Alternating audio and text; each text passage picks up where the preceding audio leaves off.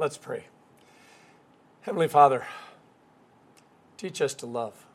In Jesus' name, amen. I've got a few friends who are even more literal than I am. There was a day that I was with one and we were waiting on a delivery, and I meant to say, take a look out the window. But either I misspoke or I just shortened it and I said, take a look at the window. And a few seconds later, my friend said, uh, there's some bird poop. One of the corners is cracked, and I don't think this windowsill has been cleaned or painted in a decade. And, and that's when I realized the difference between looking at a window and seeing through a window. In our Old Testament lesson, God gives Moses the Ten Commandments. Now, for those who are old enough, we remember uh, Charlton Heston in his swim trunks and bathrobe standing up, holding up the Ten Commandments for all of Israel to see. And it was that wonderful moment. Or in a little more irreverent moment, we remember Mel Brooks also playing Moses. And he's come down the mountain with the 15 commandments. And he is telling the people, and he says, The Lord your God has given you these and just as he says it, one of the tablets falls and breaks. And he says, These 15, no, these 10 commandments. How do you see life? What's your world view? What lens do you see it through? Do you see your life through the world? Or do you see the world through your life? Now, the, the Ten Commandments are fairly well known, even if people can't remember all 10 of them in order. Um, most acknowledge they are holy laws. A few even try to follow them.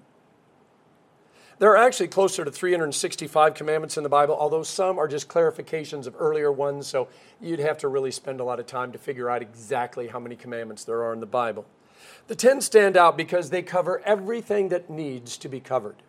While there may be 365, 10 really are enough. There is a difference between the letter of the law and the spirit of the law. The, the letter of the law has no wiggle room, which means we would always be in trouble because even the slightest transgression means you're guilty. But the spirit of the law has enough wiggle room to get you into trouble if you wiggle too much, which we are always inclined to do.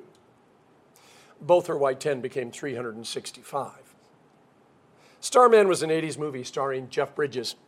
It was about a visitor from outer space who came to study us earthlings. And Karen Allen finds him and agrees to help him in his studies. And one day he asks, Hey, can I drive the car? And she says, Do you know how? And he says, I have been watching you. I will duplicate your driving skills. So she reluctantly gives him the keys, and he gets in the, the driver's seat, and everything is going well. And at first they pull out, and everything is fine. And then all of a sudden, the light turns yellow and he floors it, and her head snaps back, and horns honk, and cars screech to a stop, and everything's crazy, and she screams, Stop, stop, stop. And she turns and she says, I thought you said you knew how to drive. What was that? And he turns and he says, I simply did what you always do. Uh, red means stop, green means go, and yellow means go as fast as you can. To understand the Ten Commandments, we have to see beyond all the thou shalt and thou shalt nots. It's not easy. St. Paul says God wrote these laws on our hearts, meaning most of us have a pretty good idea of what is sin and, and what isn't. But sometimes, even with the best of intentions, we find ourselves somewhere where we didn't intend to go because we, we start playing games with the law. A Bible story that doesn't make it into our Sunday lectionary is about Gideon. Now, he's an Old Testament judge. He was a man of faith, but he was also a very cautious man. Once, when he had a vision where God promised him something that was going to be absolutely amazing, Gideon told God, Look, I'm going to put a fleece on, out on the, piece, uh, on the ground, okay, outside my tent. And tomorrow, if I wake up and the fleece is wet and the ground around it is dry, then I will know that it is you that have spoken and I will go and do it. So the next day he wakes up, and sure enough, the, the fleece is wet and the ground is dry. But then cautious Gideon says, Okay, God, uh, forgive me, but tomorrow I'm going to put the piece of fleece out, and tomorrow I want the ground to be wet and the fleece to be dry. And God humored him and did it, and that's how we figured it out. You see, faith and proof. Before King Saul, the Jews were a very jealous bunch, always wanting to be like the other nations instead of being thankful for who they were. All the other nations had kings, they had judges. The Jews wanted a king, and no matter how many times God told them, I am your king, you don't need any more kings. That's why I gave you judges. They just didn't listen. It was like they were junior high students demanding to prove their independence by becoming just like everybody else. So, after a big battle, the people asked Gideon to be their king. He was very strong, very mighty, and obviously one with God. You can find the story in Judges 8. He, repeated the words of his predecessor, Samuel, and kept hammering home God is your king, you don't need a king. The people finally settle down, and Gideon decides to reward them by creating something to remind them that God is their king. Now, the latest fashion statement for boys was giant golden earrings. Gideon asked them to donate it to the special cause. He then added a bunch of the golden doodads that he got when he defeated the enemy. He took it all, melted it down, and he made a giant golden ephod. Yeah, that's E P H O D, which was an apron type thing, not just for the bottom, but it, it was, yeah, a breastplate and an apron. Whenever Gideon wore it, it meant Gideon was speaking with the power and the authority of God, which sounds like a pretty cool object lesson. It's just that Gideon had evidently not read the book of Numbers. Because if he had, he would have known the story of the bronze snake, which, by the way, God told the Israelites to make. This is after they were unfaithful and a whole bunch of snakes came into the camp, and every time somebody got bitten, they died. And so God said, you know, make this giant bronze snake, which, by the way, is where we get the caduceus for, for the medical profession. And he says, put it up on a pole, and if somebody gets bitten, and if they look at it and believe that I can heal them, they will not die. Well, it worked just like God promised. Except when we read in the Bible, several hundred years later, we found that a bunch of people had stolen the snake, taken it with them, and they were worshiping the snake as their God instead of God. And that's what happens here. Gideon also forgot the first commandment Thou shalt not make any graven image. Or paraphrase, don't try to replace me with a thing, no matter how pretty or expensive it might be. The moment you have a gold or silver or titanium or even plastic god that you can pet and carry around and beat people over the head with, you start to think that you can use God to, well, push and shove and beat people over the head with. Because God has been replaced by the gold or silver, silver or titanium or plastic thing that you created. In other words, you forget God and, and you just focus on whatever it is that you can carry around and make do whatever you want it to do. In Gideon's case, the people started worshiping the ephod, even when Gideon wasn't wearing it. By the time Gideon died, they had all sorts of plastic and gold and silver and titanium gods, and yeah, the real God had been forgotten. All of which points to the sad fact that there are passions and ideas and thoughts in our heads that we can't stop, even when we know better and have somebody telling us not to do it. This is a case of us shouting when we should have shall noted. We don't have time for all 10, but, but I wanted to point out one of the other thou shalls that we tend to mess up. Uh. For many believers, a Sunday Sabbath, especially in the fall, is about dozing off in the armchair with your phone on your lap while watching a football game or an afternoon movie that you've already seen a dozen times. It's about sleeping in. It's about eating ice cream or whatever your favorite treat is. It's about catching up on all the things that you didn't get done. The real Sabbath though is as old as creation itself. The book of Genesis says after six days of explosive creation of galaxies and stars and solar systems, and also the tiny minutiae of bringing ants and ferns and whales into being, the Almighty, all powerful, all everything God spent the seventh day in a state of divine rest, simply and fully inhabiting the universe that He had created. It was no longer about doing. For God, it was simply about being and, and enjoying everything around him. A few thousand years later, people had intentionally forgotten the rules and of life and love, and they came and they demanded that God make a list of things. Uh, that's what happens in our Old Testament lesson. And God said, Fine, I'll give you a list. And He narrowed it down to just 10, although that number eventually grows up, like I said, to about 365. These 10 are enough, though, because if you understand what the laws are trying to do and why God gave them, and just so you know, it's not about punishing you or it's not about you making sure that you follow all of them exactly, otherwise, God won't love you. Then you're going to know how best to thrive in this world. Remember the Sabbath day by keeping it holy, God said. Six days you shall labor and do all your work, but the seventh day is a Sabbath to the Lord your God. On it you shall not do any work, neither you, nor your son or daughter, nor your male or female servant, nor your animals, nor any foreigner residing in your towns. For in six days the Lord made the heavens and the earth, the sea, and all that is in them, but he rested on the seventh day. Later, Moses added, Observe the Sabbath day, celebrating it for generations to come as a lasting covenant. In other words, no expiration date on the Sabbath. A famous poet once quipped Much more than Israel has kept the Sabbath, the Sabbath has kept Israel. If we see the Sabbath as a time to be reminded of who we are and why we're here and where we're going and who is watching over us and who gave us this beautiful world, the Sabbath becomes something that we not only need, but something that truly recreates and heals us.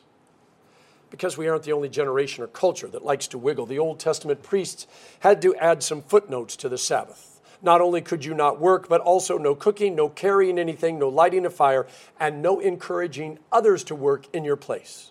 Then 39 more prohibitions had to be added in a little bit, and then even more after that. Every time someone said, Thou shalt not, someone else came along and said, Well, they didn't say anything about this. Now, if you were an Orthodox Jew, even now, for 24 hours, from 6 p.m. Friday to 6 p.m. Saturday, you don't spend money, ride in a car, talk on a phone, watch TV, not even surf the net. The Sabbath is meant to be a divine interruption that realigns your life with God, with His creation, and with the world around you. In other words, it's a time for you to sit and talk to one another, to be with one another, to enjoy one another's company. All of that comes with a cost. If you don't answer your phone, people think you're mad at them. If you don't post to your social media, you start to lose followers and people forget who you are. If you don't ride in a car, well, you can't get to Jack in the Box or McDonald's. If you don't surf the net, you have no idea what's going on in the world. To many today, that sounds like the definition of hell. Yeah, notice the world that we've created. Madeleine L'Engle, my wife's favorite author, she wrote, I've long since stopped feeling guilty about taking being time. It's something we all need for our spiritual health. And often we don't take enough of it. When I am constantly running, there is no time for just being. When there is no time for being, there is no time for listening. And yet, if we stop, maybe not for 24 hours, but an intentional one or two hours to be still and listen and observe what's happening around us, it, it takes a lot of willpower to not do things. Things that come to mind. Cheat a little bit by checking our phone or email. But when we do that, we lose out on the moment. And by the way, every single moment is important. I know things come to mind that we normally wouldn't have thought of otherwise. That's the problem with slowing down. And it's one of the reasons that some of us are afraid to slow down because all these things come crashing into our brain that we should have done and should have said, and, or things we did say and things we shouldn't have. We're so busy, we just don't have time to be. I'm amazed when I step into an airplane and I'm stuck on one for five to 10 hours all the things that come to my mind. Sometimes, by the way, I have filled three complete legal pages with notes of things that I need to remember and do when I get back. Our Western culture has put an exact time on the clock to end the Sabbath, but for Jews, it was when they could see three stars in the heavens. They light a braided candle, drink a, a glass of wine. They pass around a container of sweet smelling spices, allowing the fragrance of the Sabbath to linger just for a few more minutes before they have to return to the chaos of life. Notice that? The braided candle. Light has come back. Notice the glass of wine. And also, nothing more than just saying, Peace be with us. The Jewish elders taught those who observed the Sabbath were given the gift of an extra soul that allowed them to see beyond themselves and stand just outside of God's presence to be healed and become whole before having to return to their life. When the fourth star of the evening appears, the soul leaves with only the smell of the fragrant spices to remind them of the day that they will be in the presence of God forever. And until that day, they just get these tiny little glimpses, which is what the Sabbath is to be all about. Forty years after Jesus ascended back to heaven, there was a movement in the church that demanded Gentiles become Jews first before getting baptized and becoming Christians. The movement was all about fulfilling the law. Paul had to step in and clear things up. In Romans 7, he said, You know, but now we have been released from the law, since we have died to what held us, so that we may serve in the new way of the Spirit and not in the old letter of the law. And in 614, he wrote, For sin will not rule over you, because you are not under the law, but you are under grace. This gave Christians the idea that they didn't have to follow God's law. And they're right. We don't have to. We are saved by grace, not our works. And yet, if we stop and ask what the law was trying to do, we may discover that we are the poor for not trying to follow it.